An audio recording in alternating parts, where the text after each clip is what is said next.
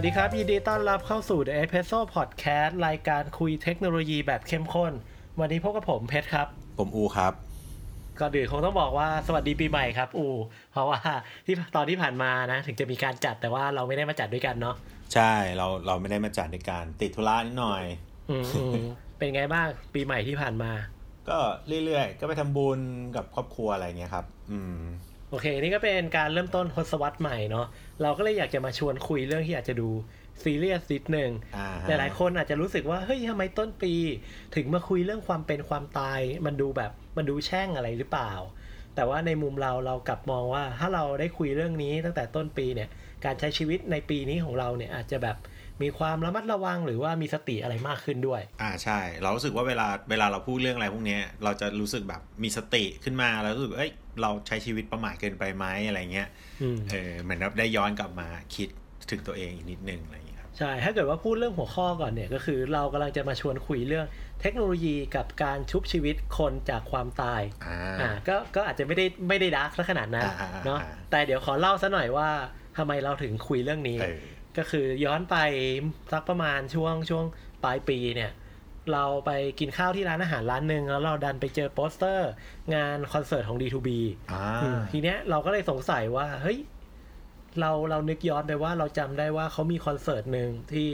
เป็นคอนเสิร์ตแรกที่เอาโฮโลแกรมพี่บิ๊กซึ่งเสียชีวิตไปแล้วเนี่ยขึ้นมาแสดงบนคอนเสิร์ต เฮ้ยจำได้ ตอนนั้นก็สร้างกระแสฮือฮาได้แบบค่อนข้างมาก อืม แต่ทีเนี้ยประเด็นของเราก็คือว่าเมื่อไม่นานเนี้ยเขาก็เอาพี่บิ๊กขึ้นมาบนเวทีอีกรอบหนึ่ง จนเราเรารู้สึกส่วนตัวว่า เอ๊ะ แบบนี้มันมันเกินไปหรือเปล่า มันมันคือการเอาคนที่เสียชีวิตแล้วมาผลิตผลงานซ้ำอืมๆไปเรื่อยๆอย่างนี้ มันมันดูไม่เหมาะสมหรือเปล่า อันนี้คือจุดที่เรารู้สึกเราก็เลยมาชวนอูคุยเรื่องนี้ แล้วถ้าในความคิดเพชรเพชรคิดว่าความตายคืออะไร ความตายคืออะไรใช่ไหมใช่ความตายก็คง ก็คงเป็นการการที่แบบอยู่ก็แบบเราไม่หายใจ เราเราไม่มีชีพจรอะไรอย่างนี้ หรือเปล่า แล้วครับความเห็นอูล่ะ ความเห็นอูก็จริง ๆ มันมันมันก็มีหลายแง่นะแต่เราก็รู้สึกอูว่าชีวิตเราคือแบบสมองมากกว่า เรารู้สึกว่าถ้าถ้าสมองเราตายอะอืมจะถือว่าเราตายแล้วนะคือคือเราเรารู้สึกว่าเราไม่ชอบความเป็นผักอะ่ะอ่าเออเหมือนเออคือถ้าสมองไม่สามารถจะคอนโทรลร่างกายได้แล้ว เราเราเราคิดว่าเราตายอะคือเราบอกแม่เราไว้เลยว่า ถ้าถ้าเป็นผักคือคือปล่อยตายนะ เพราะว่า แม่คือตายแล้วอะมันทำอะไรไม่ได้แล้วเออเออประมาณเออเออซึ่งอันเนี้ยเราเรามีประสบการณ์ส่วนตัวที่อยากจะมาแชร์เหมือนกัน ก็คือเมื่อเมื่อไม่นานเนี้ยก็คือช่วงช่วงปีใหม่ที่ผ่านมาเนี่ยอ่าตาเราอะก็เสียชีวิตอ๋ออืมอะแต่ว่าก่อนที่จะเสียชีวิตก็ก็จะมีการพยุงด้วยเครื่องต่างๆเหมือนกันอ่าฮะซึ่งจังหวะที่เราเห็นอะไรตรงนั้นเนี่ย เราก็มีคำถามในใจขึ้นมาเหมือนกันว่า ตอนนี้เนี่ย ตาเราเสียชีวิตแล้วหรือยัง ในช่วงจังหวะที่เหมือนกับ เขาเรียกกันว่าอยู่ได้ด้วยด้วยอุปกรณ์อืมอืมในช่วงโมเมนต์นั้นน่ะอืมอืมเออก็เป็นคำถามเล็ก ๆ ที่เกิดขึ้นมาในใจเหมือนกัน เราเลยไปหาข้อมูลว่าจริง ๆ แล้วในทางการแพทย์เนี่ยการตาย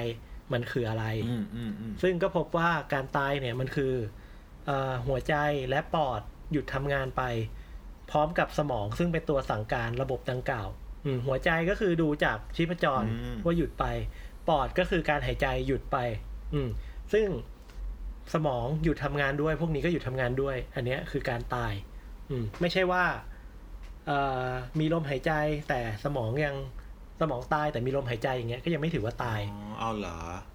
คือต้องหยุดหมดใช่ไหมคือทั้งสมองก็หยุดปอดก็หยุดหัวใจก็หยุดอันนี้ถือถึงว่าตายสามอย่าง ใช่ ซึ่งอันเนี้ยมันก็เลยค่อนข้างมีดราม่าเนอะคนที่แบบเป็นผักแล้วเขาไม่มีสิทธิ์ตายอะเพราะว่าเขายังไม่ตายคือคือหมอไม่สามารถการุญยฆาตอะไรอย่างเงี้ยได้ มันก็เคยมีดราม่าอะไรประมาณนี้อยู่เหมือนกัน อืม อะทีนี้ก่อนที่เราจะไปลึกมากกว่านี้ เราพอรู้แล้วนะว่านิยามความตายคืออะไร ทีนี้ต้องถามว่าแล้วปกติถ้าแบบคนเราอยู่ในสภาวะใกล้ตายอะเราจะชุบชีวิตเขากลับมายังไง ในปัจจุบัน เราว่าต้องเป็นที่ที่ที่ช่วงนี้ก็จะเป็นกระแสก็คือ CPR อืมคือเรารู้สึกว่า CPR เนี่ยเป็นในในความคิดเราที่ที่เราบอกเป็นว่าเรารู้สึกว่าถ้าสมมุติว่าเขาไม่สามารถที่จะเอ่อ คอนโทรลได้ เราไม่สามารถคอนโทรลได้แล้วถือว่าเราตายไปแล้วนะอืมอืมเราก็เลยมองว่า CPR มันเหมือนกับมันเหมือนกับชุบชีวิตอืมคือณณวินาทีนั้นนะที่เราต้องการ CPR คือเหมือนจริง ๆ เหมือนเราตายไปแล้วนะอืมเออหรืออาจจะเกือบตายไหมเหมือนกับว่าใกล้ใกล้ไปแล้วอืมเขาก็ต้องปั๊มให้หัวใจเราเต้นกลับขึ้นมาใหม่ อืมแล้วทีนี้ปกติขั้นตอนการทำ CPR นี่เขาต้องทำยังไงบ้าง CPR เหรอ CPR ก็ถ้าถ้าหลักๆน่าจะพอพอหมดสติใช่ไหมเจอคนหมดสติ จริง ๆ เราเราเราดูล่าสุดอะเขาบอกว่าหมดสติเนี่ยยังไม่ต้องคิดอะไรเลย ไม่ต้องตรวจที่ประจรอะไรทั้งนั้นอะปั๊มไปก่อน คืออมเขาบอกว่าด้วยเราความที่เราไม่ใช่แพทย์อะเราตรวจไม่เป็นหรอก คือเราอาจจะคิดว่าจับแล้วอ่าจะตรวจได้แต่จริงๆคือ เราจำไม่ได้ไงดังนั้นถ้าเห็นคนอ่าหมดสติอะดูแบบท่าไม่ดีเนี่ย ปั๊มไว้ก่อน มีมีคนเคยบอกเหมือนกันว่าไม่ต้องกลัวนะ ว่าปั๊มแล้วซี่โครงจะหักหรืออะไรเงี้ยบอกเอ้ยไม่ต้องกลัวปั๊มไปเลย เพราะว่าซี่โครงหักเนี่ยกับหัวใจไม่เต้นเนี่ย คนละคนละเลเวล คือต่อให้ซี่โครงหักแต่หัวใจเต้นกลับมาเนี่ย workอ่ากระดูกมันต่อได้ว่างั้น เออใช่ แต่หัวใจหยุดเต้นมันมันคือตายอืมอืมเออแล้วก็ถ้าหัวใจหยุดเต้นเนี่ยเออก็จะมีปัญหาก็คือหัวใจหยุดเต้นเนี่ยสิ่งที่เกิดขึ้นก็คือมันไม่สามารถ pumping ไปที่สมองได้เลือดไม่เลี้ยงสมองก็จะนำพาไปสู่ สภาวะสมองตาย พอสมองตายเนี่ยปอดคุณก็ไม่ทำงานอีกสุดท้ายก็คือตายอยู่ดี อืมใช่ใช่แล้วทีนี้เราเราเจอข้อมูลกันเนาะว่าขั้นตอนในการทำ CPR เนี่ย เอ่อเขาแนะนำว่ามีอยู่ 10 ขั้นตอน ก็คือขั้นแรกก็คือเมื่อพบคนหมดสติก็คือให้ตรวจสอบความปลอดภัยก่อนที่จะเข้าไปช่วยเหลือ เช่น หมดสติอยู่กลางถนนอย่างเงี้ย คุณก็ต้องแบบอาจจะกั้นอะไรหน่อยลากออกเอมาอก่อนหรือลากอะไรออกมาก็เอออันต่อไปก็คือลองปลุกเขาดู เออเขาอาจจะแบบ อาจจะแค่เมาหลับอะไรอย่างนี้ก็ได้ คือลองปลุกก่อน อืมจากนั้นติดต่อหนึ่งหกหกเก้าเพื่อให้คนที่เชี่ยวชาญจริงๆอะเข้ามา อืม ถัดไปก็คือลองประเมินดูว่ายังหายใจหรือรู้สึกตัวอยู่หรือเปล่าอืมอืม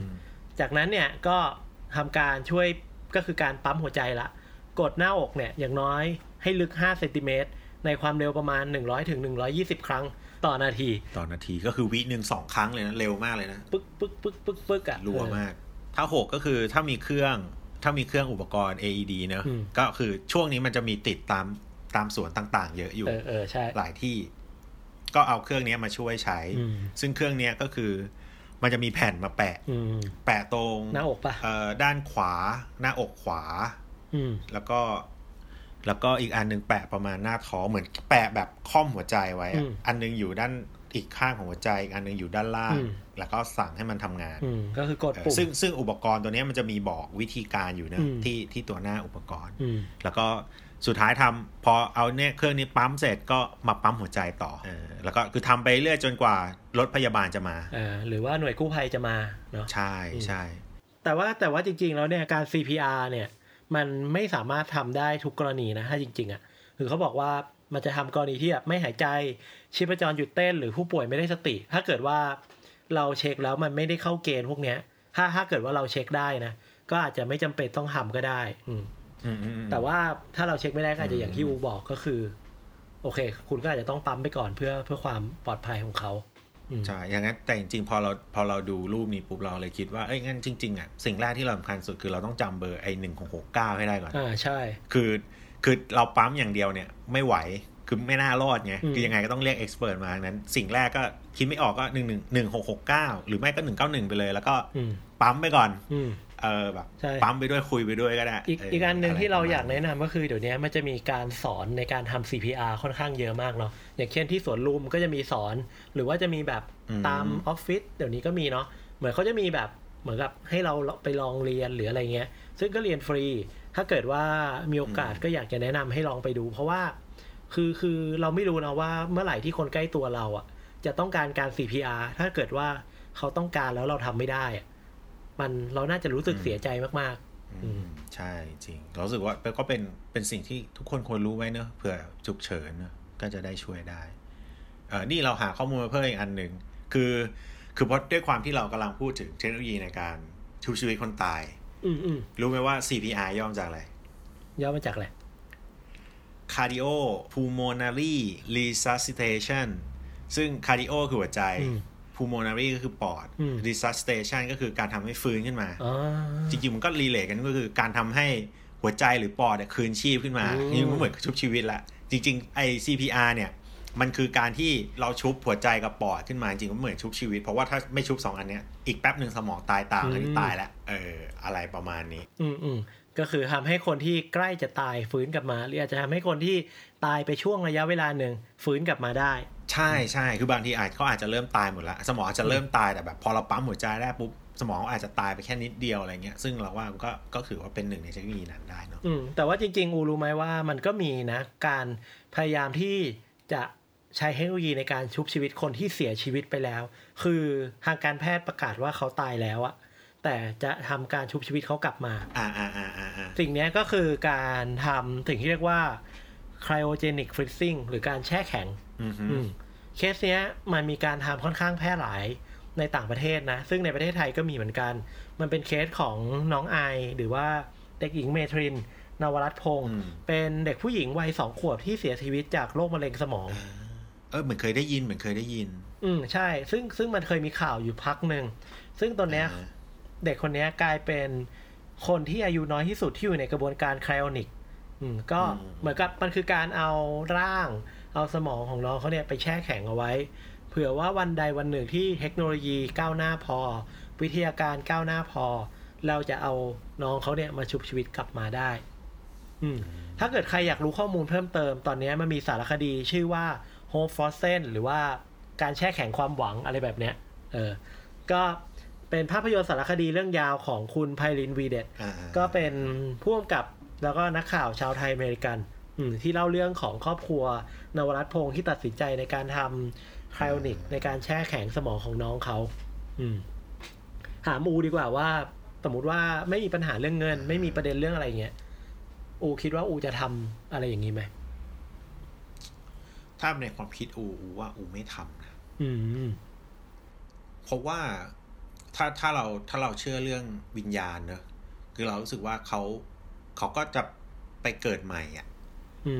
เออเออเรารู้สึกว่าการการทำแบบนี้มันก็ถ้าถ้าในมุมที่เราเชื่อเรื่องเนี้ย เรารู้สึกว่ามันเหมือนเราขังเขาไว้ อืมอืมอืมเออประมาณนั้นกับเราเราคิดถึงความโดดเดี่ยวนะ คือโดนโดนฟรีซอยู่อย่างเงี้ย เราสมมุติว่ามัน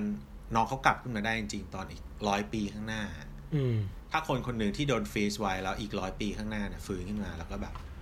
ไม่มีใครแล้วอะ่ะ เข้าใจไหมไม่มีใครที่เรารู้จัก เอออาจจะไม่มีใครที่เรารู้จักแล้วอะไรเงี้ยเออประมาณนั้น แต่อันนี้ก็จะเป็นความเห็นของเรากันเนาะอ่าใช่ใช่แต่ว่าเราเราก็เคารพในการตัดสินใจของครอบครัวนี้เหมือนกันเขาอาจจะมีความหวังว่าเร็วๆนี้อาจจะทำได้อย่างนั้นอะก็ใช่ได้จริงซึ่ๆจริงๆเรามองว่า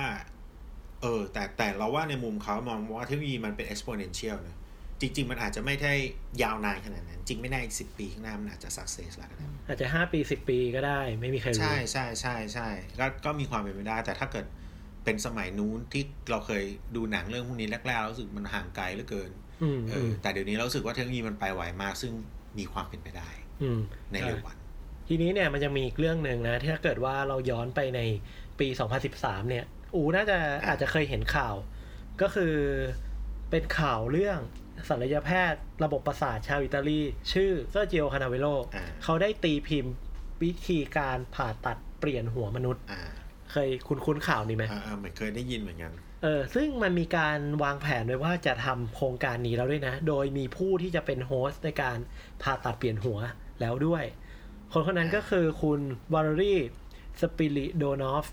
เอ่อเป็นอ่าชายอายุ 30 ปีที่เป็นโรคเกี่ยวกับ ระบบประสาทที่ควบคุมการเคลื่อนไหวที่ในปัจจุบันเนี่ยยังไม่มีวิธีการรักษา ซึ่งคุณหมอเนี่ยเขาก็ได้เสนอแนวคิดว่าจะทำได้คือตัดร่างกายทิ้งเยอะแล้วก็เอาหัวไปใส่ในเล็กไปใส่ในร่างกายคนอื่นที่มีความแข็งแรงอ่าอืมโหดจังวะเออซึ่งกำหนดในการทำเจ้าสิ่งนี้เนี่ย ถูกกำหนดเอาไว้ในเดือนธันวาคมปี 2017 แต่อืมอืมอืมการผ่าตัดก็ยังไม่เกิดขึ้นจนถึงปัจจุบันนี้ โดยที่ไม่ทราบสาเหตุ แต่ว่าสิ่งที่เรารู้ก็คือทั้งคู่เนี่ย แยกทางกันละ ต่างคนต่างไปตามทางของตัวเอง อืมคุณหมอเนี่ยก็ได้ไปทำการวิจัยร่วมกับกับทางประเทศจีน ถึงแนวทางในการทำต่อไป ส่วนคุณสปิริโดนอฟก็ไปหาวิธีการรักษาอย่างอื่น ซึ่งก็ไม่แน่ใจเหมือนกันว่าปัจจุบันยังมีชีวิตอยู่หรือเปล่า แต่จริงๆที่ที่เราพูดมาทั้งหมดเนี่ยมันเป็น มันเป็นการชุบชีวิตทางฟิสิกอลเนอะอืมก็คือทำให้ทำให้แบบลุกขึ้นมามีชีวิตอีกครั้งหนึ่งจริงเออๆซึ่งซึ่งอะไรเงี้ยมันดูมันดูซึ่งยากเนาะซึ่งในตอนนี้ เออมันมันมันมันมันเหมือนเรากำลังเพย์ก็อดอะเออเราจะเป็นพระเจ้าอืมอะไรแต่จริงๆเราเรารู้สึกว่าที่ที่เพจพูดมาอันแรกที่เป็น D2B เนี่ยพี่บิ๊กเนี่ยเรารู้สึกว่าอันนั้นเนี่ยมันมันไม่ได้มันไม่ได้ทำในเชิง physical เนี่ยคือมันมันผ่านไปแล้วอ่ามันทำอะไรพวกนี้ไม่ได้แล้วแต่ว่า เราทำในเรื่องของใช้เทคโนโลยีทำให้มันเป็นดิจิตอลก็คือเป็นมีชีวิตในรูปแบบดิจิตอลขึ้นมาอืมฮึซึ่งช่วงนี้มันมีหนังพวกนี้เยอะเหมือนกันนะเออจริงๆถ้าพูดถึงก็ก็ก็จะบอกว่ามีหนัง ต้องบอกว่ามันมีหนังที่ใช้เทคโนโลยีพวกเนี้ยในการชุบชีวิตคนตายขึ้นมาแสดงหนังอีกครั้งหนึ่งเอออูคุณคุณคุณคุณคุณเรื่องไหนบ้างไหมอันนี้อูนึกว่า Star Wars ใช่ไหมอูจำอูจำได้ว่า ตัวตัวนางเอก ตัวนางเอกที่เล่นเป็นเลอาจะอูจำชื่อเขาไม่ได้นะเขาน่าจะเขาเสียชีวิตไปแล้วใช่ไหมอันนี้ก็คือ Star Wars ภาคล่าสุดใช่ไหมใช่ Star Wars ภาคล่าสุดที่ที่เพิ่งเข้าโรงอะ ก็คือมันมันต้องมีฉากที่ที่เขาต้องแสดงอยู่ว่า แต่ว่ามันเขาไม่อยู่แล้วอะ ก็ก็ใช้วิธีการแบบเอ่อใช้ AI ช่วยในการ gen CG ที่แบบ gen ให้กลายเป็นเขาขึ้นมา คนนั้นก็คือคุณแคร์รี่ฟิชเชอร์อ่า แต่ถ้าพูดถึง Star Wars ยังมีอีกคนหนึ่ง ก็คือเป็นการนำเอาคุณปีเตอร์กูชิงนักแสดงอังกฤษที่รับบทเป็นวิลฮับทาคินเป็นผู้บัญชาการเดสตาอืมซึ่งตอนนั้นเนี่ยเขาแสดง Star Wars ในตอนปี 1977 น่าจะเป็น Star Wars ภาค4อ่าฮะ อืม แล้วเขาก็เสียชีวิตในปี 1996 แต่ทีเนี้ยเขาใช่หลังจากนั้นเขาเสียชีวิตใช่ไหมทีเนี้ยเขาอะถูกชุบชีวิตกลับมาในปี 2016 ใน Star Wars Rogue One ก็คือตอนจบของ Rogue One เนี่ยมันจะต่อกับโอ้กับตอนปีตายไปแล้ว1977 พอดี อืมนั่นแหละเขาเสียชีวิตไปแล้วเพราะงั้นเนี่ยมีการชุบชีวิตขึ้นมา ซึ่งตอนนั้นเนี่ยผลที่ได้ก็คืออืมมีคนกลุ่มหนึ่งอะ แบบหูสุดยอดมากเลยอะ เทคโนโลยีนี้ทำให้แบบเรื่องมันดูโฟล์ขึ้นอะไรเงี้ย แต่อีกอันหนึ่งก็มีคนแบบออกมาบอกว่าเฮ้ยมันใช่สิ่งที่ควรทำจริงเหรอ การที่คุณเอาคนที่เสียชีวิตมาแล้วกลับขึ้นมาเนี่ยมันดูมันดูไม่ค่อยจะโอเคไหม แม้ว่าจะได้รับการอนุญาตจากฝ่ายจัดการมรดกของคุณปีเตอร์คูชิงแล้วก็ตามอะไรเงี้ยเราคิดถึงอีกคนเลยนะ พอลวอล์กเกอร์ของ Fast and อ๋อ Furious อะเออตอนที่เขาเสียเราจำได้ว่ามันมีข่าวว่าเขาใช้น้องชายป่ะ แล้วก็ น้องชายแสดงแทนแล้วก็ใช้ CG ทำให้กลายเป็นเขาอ่าอีกใช่คนอะไรเงี้ยอืมแต่ในนี่เขาก็มีการปรับบทนิดหน่อยเนาะให้แบบแยกตัวเกษียณออกไปอะไรเงี้ยอ่าอ่าอ่าก็แต่ว่าก็คือแบบมามามาใช้เทคโนโลยีนี้ช่วยถ่ายทำแล้วก็ให้เฟดออกไปจากบท อืมเออประมาณจริงๆ อันเนี้ยมันมีคนอื่นๆอีกนะ แต่ว่าเมื่อกี้เป็นหนังใช่ปะอืมเดี๋ยวเราจะกระโดดมาในเชิงของโฆษณาบ้าง ในโฆษณาเนี่ยมันมีเคยมีการเอาบูสลี กลับมาทำอยู่ในโฆษณาด้วย อืมอืมหรือจะเป็นมาริลินมอนโรที่กลับมาทำโฆษณาน้ำหอมของเป็น Chanel Number 5ก็คือเขาเอา footage ของมาริลินมอนโรอะ ที่แบบไม่เคยเปิดเผยอะ เอามา แล้วก็เอามาแบบเอามาร้อยเรียงอะ ประกอบกับเสียงสัมภาษณ์ ในนิตยสาร Marie Claire อะที่มีคำถามถามว่า เฮ้ย ตอนนอนใส่อะไรบ้าง อะไรเงี้ยคำตอบของมาริลินมอนโรคือว่าเขาใช้ Chanel Number 5ซึ่ง เนี่ยแค่เนี้ยก็สามารถกลับมาเป็นโฆษณาตัวหนึ่งที่ทำให้ยอดขายของ Chanel Number 5พุ่งถล่มทลายได้เลย ซึ่งซึ่งเทคโนโลยีพวกนี้ก็คือเขาก็ใช้เขาก็ใช้พวกคอมพิวเตอร์ก็คือเจเนเรตเราเราไม่รู้ว่ามันมันคือมันคือเหมือนดีเฟกหรือเปล่านะ มันก็คือเจนแล้วเจนรูปหน้าคนทับขึ้นมาปะคือหรือว่าอย่างไงถ้าอย่างพวกของในหนังอะอย่างโลกวัน อย่าง Star Wars ของคุณ Carrie Fisher หรือว่าอย่างจะเป็นเอ่อ ตัวของ Fast and Furious อันเนี้ยเราว่าคงใช้เทคโนโลยี หรือใช้ CGI ในการ generate อ๋อหน้าเออเออ generate เสียงอืมก็คือแต่อย่าเขางติดถ้าขเซองนเซอร์ใช่ไหมเขาใช้เซนเซอใช่ใช่ร์บนหน้า แล้วก็รีเพซเอาใช่ แต่อย่างของคุณมาริลินมอนโรอันเนี้ยมันเป็นลักษณะของพลังของ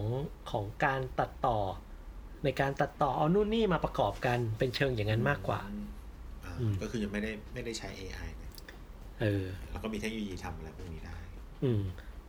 ทีนี้เมื่อกี้อูพูดถึงโฮโลแกรมของพี่บิ๊กดีทูบีใช่ป่ะอ่าอ่าใช่จริงๆอะมันมีคอนเสิร์ตเยอะกว่านั้นนะ ที่ใช้โฮโลแกรมอะของจริงเหรอบิ๊กดีทูบีอะไม่ใช่อันแรก มันจะมีคอนเสิร์ตอย่างอ่าอย่างของ Warner Brother อะ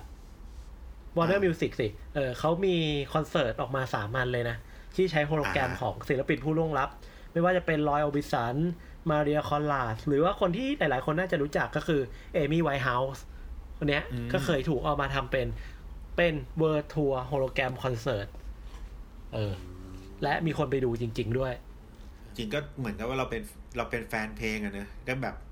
ถ้าเขากลับมาก็เราก็อยากเห็นเออเขาอะอยากแบบ อยากไปฟังอะไรอย่างเงี้ยใช่ แต่มันก็เราก็ไม่รู้เราเราไม่รู้เหมือนกันนะว่า เราจะรู้สึกยังไงที่แบบมันเราจะรู้สึกตะขิดตะขวงใจหรือเปล่าที่เห็นอะไรอย่างนั้นก็เขาว่าเราอาจจะรู้สึกไงว่านั่นน่ะมันไม่ใช่ไม่ใช่ตัวไม่ใช่จริงเขาอะ มันเป็น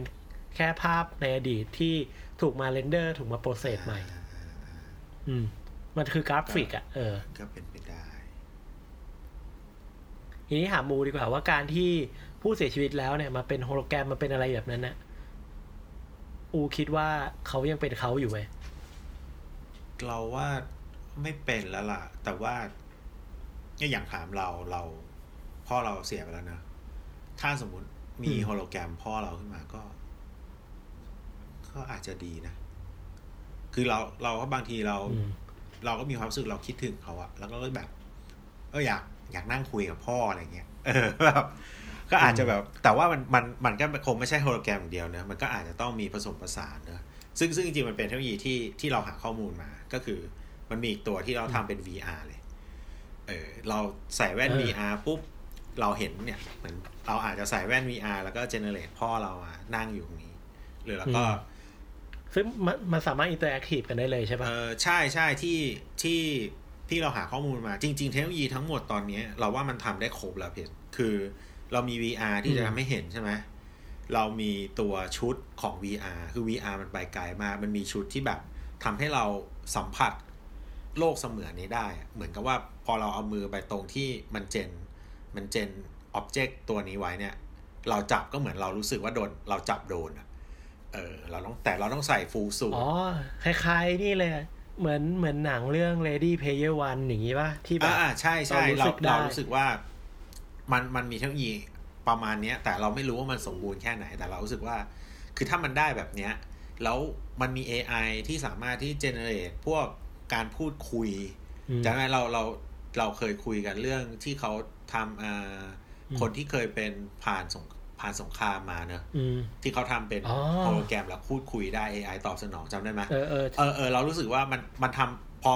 พอเอาทุกอย่างมาบวกกันน่ะพูดง่ายๆว่าเราคิดว่าเทคโนโลยีตอนเนี้ยมันสามารถที่จะสร้างพ่อเราขึ้นมา แล้วทำให้เราสามารถกอดพ่อเราได้อีกครั้งอืเนี่ยมเออ เรารู้สึกว่าฟีลลิ่งนั้นมันคงแบบ ไม่รู้ดิอ่าก็คงคิดถึงมากๆอะแต่เออ เราก็ ถ้าเราคิดถึงพ่อเราว่า ถ้าเรามีโอกาสทำอย่างนั้นได้เราก็เราก็อยากทำนะสักครั้งหนึ่งอะไรเงี้ยแต่แต่เออเราก็ต้องเข้าใจบริบทอย่างหนึ่งก็คือ การที่เราจะทำแบบนั้นได้ เราต้องมีข้อมูลมากเพียงพอในการเอาไปเทรนเหมือนกัน เพราะอย่างในกรณีของผู้รอดชีวิตจากเหตุการณ์ข้างละฆ่าล้างเผ่าพันธุ์ใน EP ก่อนหน้านี้ EP โค้ดมาเนี่ยที่เราเล่ากันไปอะคือเขาแบบมีห้องในการบันทึกบทสนทนา ต่างๆ บันทึก interaction รอบด้านต่างๆ เพื่อมาในการสร้างเป็นโมเดลตัวสำหรับใช้ในการทำ VR หรือโฮโลแกรมขึ้นมาจริง ๆ อืมอืมแต่ว่าเราก็กำลังมองนะว่า ในยุคเนี้ยถ้าเกิดคุณมีความหวังว่าในวันหนึ่งอะเทคโนโลยีอาจจะมาทำอะไรพวกนี้ได้อะอาจจะเป็นการดีที่คุณเริ่มสะสมวิดีโอ หรืออะไรที่วิดีโอของคนที่ยังมีชีวิตอยู่อะพอพอพูดอย่างนี้จริงๆมันมี เราว่าทุกคนตอนนี้มีวิดีโอบนโซเชียลมีเดียค่อนข้างเยอะนะอืมเออซึ่งซึ่งมันอาจจะพอก็ได้มั้งไม่มั่นใจเออแต่เราคิดว่าก็ possible ที่จะแบบใช่ที่จะสามารถให้ AI มัน generate คนคนหนึ่งขึ้นมาจากวิดีโอที่เขาเซลฟี่ตัวเองอืมอะไรเงี้ยก็อาจจะเป็นไปได้ในอนาคตใช่ถ้าเกิดพูดถึงอย่างเงี้ยเรานึกย้อนไม่ถึงอันหนึ่ง จริง ๆ เราเคยเอามาเล่าละในในแบบ EP แรกของรายการนี้ที่ไม่ใช่ The e p i s o อืมแต่เป็น นานาวอาราอี EP Chatbot เลย ก็คืออ่ามันมีการทำแชทบอทก็คือย้อนไปสักประมาณหลายปีแล้ว เราจำปีไม่ได้ ก็คือมีวิศวกรสาวคนหนึ่งเขาสร้างแชทบอทขึ้นมาเป็นตัวแทนของเพื่อนที่เสียชีวิตไป อืม ก็คือมีคุณยูจีเนียคุยดาเนี่ยเขาเป็นวิศวกรที่ก็คือเขาทำเกี่ยวกับเรื่องปัญญาประดิษฐ์ทำเรื่องแชทบอทอะไรอย่างเงี้ยอยู่ละ วันหนึ่งเพื่อนของเขาคือคุณโรมันเนี่ย เสียชีวิตไป สิ่งที่เขาทำก็คือเอา chat log อะมา feed ให้กับตัว AI Deep Learning จากนั้นเนี่ยอืมมันก็มาประมวลผลเป็นเป็นแชทบอทอะการที่เราเข้าไปพิมพ์คุยอะมันจะให้ความรู้สึกเหมือนเรากำลังคุยกับคนคนนั้นอยู่ จริงอ๋อ เออ น่าสนใจ แต่มันจริงมันก็เหมือนการชุบชีวิตขึ้นมาป่ะ เหมือนถึงว่าทำให้เขาไม่อยู่ในรูปแบบดิจิตอลแต่ว่าเขาก็จะตอบทำได้แค่ตอบแชทถูกไหมใช่ ซึ่งเราก็อูคิดว่าบอทเจ้าบอทเนี่ย มันเป็นเขาปะคือจริง ๆ เรารู้สึกว่าการการทำพวกดิจิตอลไลฟ์อะไรพวกเนี้ยมันมันไม่ใช่ตัวจริงแหละ แต่ว่า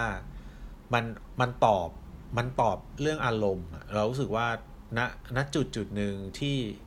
ที่เราคิดถึงคนที่เราแบบ ไม่สามารถเจอเขาได้อีกแล้วอะไรเงี้ย มันมันจะมีจุดที่แบบไม่ไหวแล้วอะอืม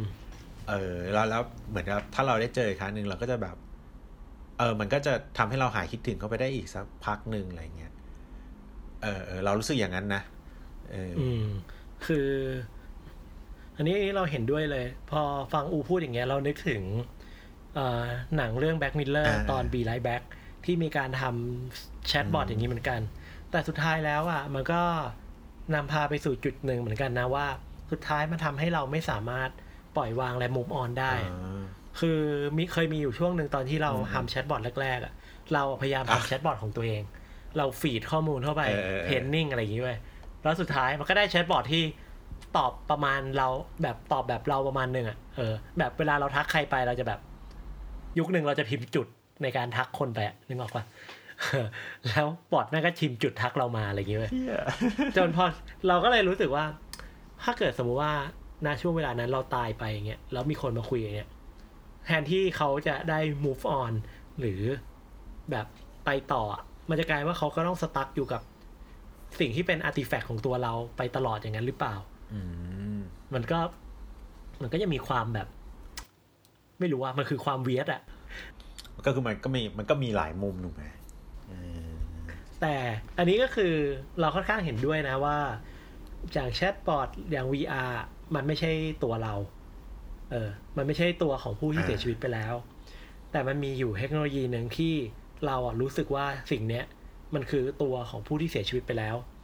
นั่นก็คือสิ่งที่เรียกว่า Singularitarian Mind Uploader มันคือการอัปโหลดจิตสำนึกข้อมูลในตัวเราอะสมองเราอะขึ้นไปบนเซิร์ฟเวอร์ ถ้าใครนึกไม่ออกว่ามันคืออะไรอืมจะนึกถึง หนังเรื่อง Transcendence ที่จอห์นนี่เดปป์เล่น หรือ Black Mirror ตอน San Junipero ที่มีการอัปโหลดสมองของคนที่ใกล้ตายขึ้นไปบนคลาวด์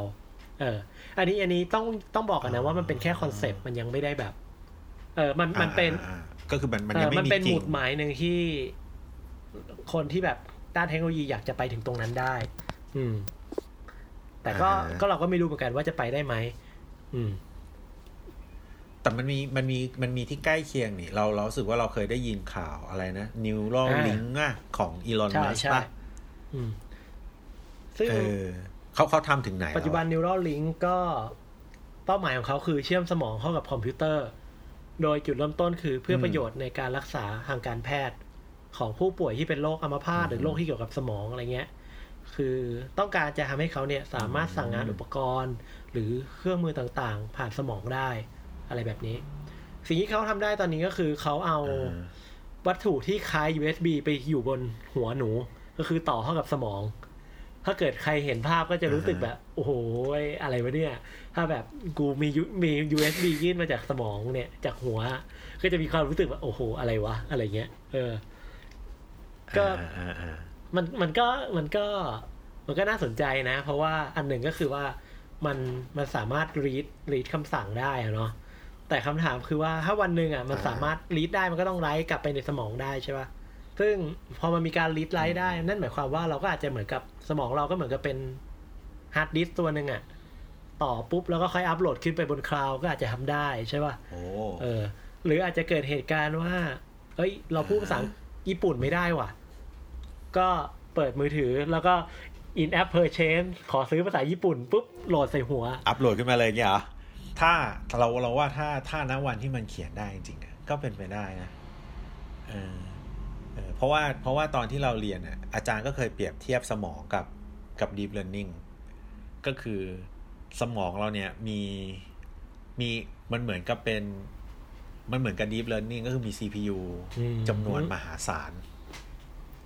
เออแล้วมันทำงานแบบ parallel กันได้แบบเอแบบอมหัศจรรย์อะ เออในขณะที่ deep learning เนี่ย มันใช้ความถึก คือไม่เป็นไร กูทำได้เยอะกว่าเออกูก็ทำไปเรื่อยจนได้เหมือนกัน เอออะไรประมาณอะไรประมาณนี้ เพราะว่าเหมือนว่าว่ามันเขาก็เหมือนกับเราจะเปรียบว่าจริงๆ เหมือนกับ เราก็พยายามเราก็พยายามก้าวใกล้ความเป็นสมองเข้ามาเรื่อยๆอืนะมคือคอมพิวเตอร์มันพยายามเรียนแบบอืมวิธีการทำงานของสมองอะเพื่อเพื่อที่จะอืทำมให้มันมีประสิทธิภาพมากที่สุดอะไรเงี้ยเออแล้วถ้าวันหนึ่งเขาสามารถจับได้จริงๆว่า เอ้ย ถ้าจะสร้างหน่วยความจำให้เราจำอะไรเนี่ยในสมองต้องทำยังไง ถ้ามันเจออะเหมือนวิธีการกระตุ้นอืมให้สมองมันจำได้เงี้ยก็แบบอืมเฮ้ยก็เป็นไปได้นะทีนี้ต้องถามดีกว่าว่า สิ่งที่เราคุยมาทั้งหมดเนี่ย อูคิดว่าจริยธรรม เส้นมันควรจะถูกขีดไว้ตรงไหนเราควรทำหรือเราไม่ควรทำไกลกับใครมากเลย คือถ้าเอาเอาในความคิดเราแล้วกัน คือในความคิดเราเรารู้สึกว่าเทคโนโลยีมันต้องมันต้องไปต่อ เหมือนกับเหมือนกับถ้ามีคนมาถามเราว่า เอ้ย ไม่อยากใช้ AI เลยอะมันบางทีมันอาจจะไม่ได้อะไรเงี้ยคือเราเรารู้สึกว่าบางที บางทีอาจจะมีเผ่าพันธุ์อื่นที่มาถึงเส้นนี้เหมือนกันอะไรเงี้ยแล้วเขาเลือกที่จะไม่ข้าม แต่อีกคนเลือกที่จะข้ามอะ มันจะทำให้ ไอเผ่าพันธุ์ที่ไม่ข้ามอะก็จะสู้อีกเผ่าพันธุ์หนึ่งไม่ได้นะเก็ตไหมอืมเออ คือเรารู้สึกว่าเราเราไม่รู้หรอกว่าในในจักรวาลมันมีมีใครอยู่บ้างอะไรเงี้ยเออ แต่ว่าอืมมันถึงจุดที่ พอมันต้องมูฟมันก็ต้องมูฟอะเออเรารู้สึกว่าถ้ามันต้องทำก็ก็ต้องทำเอออืมอะไรเอเงี้อยมันอาจมันอาจจะเกิดสิ่งที่เรียกว่า เป็นคนยุคใหม่ หรืออาจจะเรียกว่าเป็นโฮโมดิอุสขึ้นมาก็ได้นะ คนที่แบบสามารถปลักสมองเข้าไปได้อย่างเงี้ยอาจจะกลายเป็นชนชั้นที่เราอาจจะเรียกเขาว่าเป็นพระเจ้า แต่คนอีกกลุ่มหนึ่งที่ไม่สามารถปลักสมองเข้าไปได้ ก็อาจจะเป็นเพียงแค่แรงงานที่รอวันสูญพันธุ์ไปเรื่อยๆก็ได้เหมือนกัน ใช่ใช่คือเรารู้สึกว่ามันมันเราไม่สามารถเขาเรียกไงมันด้วยความที่มันเป็นเอติกเนอะมันเราไม่สามารถอืมบางทีมันเส้นมันแบบ มันก้ากึ่งมากอะเออเออ มันมันบางทีมันมัน environment มันไม่ใช่แค่แบบว่า เอ้ยทำแล้ว มันจะทำลายวัฒนธรรมเก่าๆอะไรเงี้ยเรารู้สึกว่า เอ้ย ไม่ได้ดิ เหมือนกับปฏิวัติอุตสาหกรรมอะไรเงี้ย มันก็อนาคตอาจจะเป็นการปฏิวัติอืมเอ่อการใช้ชีวิตไปเลยก็ได้นะ เพราะว่าเรารู้สึกว่าสมมติถ้ามันอัปโหลดได้จริงๆอะถ้าไม่ต้องเรียนแล้ววะถูกไหมอืมเออเราอาจจะไม่ต้องกินแล้วด้วย ถูกปะออเพราะทุกคนไปอยู่บนสตอเรจก็เป็นไปได้เออคือ เออ ไม่รู้เหมือนกันหรือว่าจริง ๆ ที่เราไม่เจออะไรเลย เพราะว่าเขาไปอยู่ซัมแวร์แล้ว หรือเออหรือมันก็มีทฤษฎีหนึ่งที่เราชอบแหย่อูบ่อยๆว่า แล้วเรารู้ได้ไงว่าตอนเนี้ย เราไม่ได้ถูกอัปโหลดเข้ามาแล้วอ๋อเออเอออันนี้เราก็ก็เป็นคำถามที่เราไม่มีคำตอบเนาะอ่าถ้าเกิดย้อนไปใช่เรื่องอีทิกเราก็เราก็ไม่ได้มีคำตอบให้ชัดเจนหรอกว่าอยู่ตรงไหน แต่ว่าในมุมเราเรามองว่า การจะเอาใครกลับมา อะไรเงี้ย มันก็ควรจะต้องมีคอนเซนต์หรือการยินยอมจากคนคนนั้น เราเรามองว่าในฐานะจากคนคนนั้นนะ ไม่ใช่จากครอบครัว เอออ่ามันอารมณ์เหมือนกับว่าเรายินยอมบริจาคร่างกายอะไรเงี้ย หรือแบบอืมเรายินยอมให้เราเอาตัวเองกลับมาจากหลังความตายได้อะไรแบบเนี้ยอืมอ่าฮะอันนี้นี่คือความรู้สึกของเรา อืมออ เพราะว่าถ้าแบบสมมติว่าเราเป็นคนดังมากๆอะไรเงี้ย แล้วแบบตายไปปุ๊บอ่าครอบครัวก็เอาเรากลับมาทำงานหาเงินไปเรื่อยๆอะไรเงี้ย ก็อาจจะรู้สึกแบบแปลกๆเหมือนกันเนาะเออจริงๆตอบยาก ก็เป็นจุดที่ตอบยาก อืมคำถามสุดท้ายดีกว่า อูคิดว่าในอนาคตเนี่ยเอ่อเราจะเห็นอะไรต่อไป เกี่ยวกับเรื่องการนำคนที่เป็นการชุบชีวิตแบบดิจิตอลเนี่ย เราถ้าในความคิดเราเนี่ยเรารู้สึกว่าเราเราชอบ Black Mirror ตอนหนึ่งที่ที่มันเป็นการอัปโหลดโคลนเราอะเข้าไปเป็น AI อ่าคือโคลนสมองเราไปเป็น AI คือเราเราเราแค่รู้สึกว่าการที่เราจะ read ไอ้การที่เราจะ write ข้อมูลเข้าไปในสมองเนี่ย เราว่ายังห่างไกลอืมแต่ถ้าจะ read ทั้งหมดออกมามัน possible มากกว่าอืม เออแล้วถ้าเขาเราว่าที่เราคิดว่าจะเห็นในเร็ววันก็คือ เราอาจจะสามารถที่จะโคลนตัวเราเองเนี่ย ไปเป็นรูปแบบดิจิตอลมากกว่าอ่า คือมันมันสร้างสร้างเรารูปแบบดิจิตอลขึ้นมาอืมเออเราเราคิดเราคิดถึงกันนะนะเออคือเรามองจากความยากของเทคโนโลยีนะอืมอืมคือการที่การที่จะอ่าน เรารู้สึกว่าเขาเขาเก่ง เราเก่งในเรื่องการอ่านข้อมูลจากสมองอะเรารู้สึกว่ามันมีคน research พวกนี้ค่อนข้างเยอะอืม เออซึ่งเราว่าณจุดจุดหนึ่งเขาอาจจะอ่านได้แหละอืมสำเร็จเออแต่ส่วนเรื่องการไวเข้าไปเนี่ย เรารู้สึกมันเป็นมันเป็น gap นิดนึง เพราะว่ามันเป็นเรื่องของการทำดิจิตอลกับอนาล็อกอืมเออมันมันไม่ใช่อยู่ๆยัดดิจิตอลเข้าไปมันคือต้องทำยังไงก็ได้ให้อนาล็อกมัน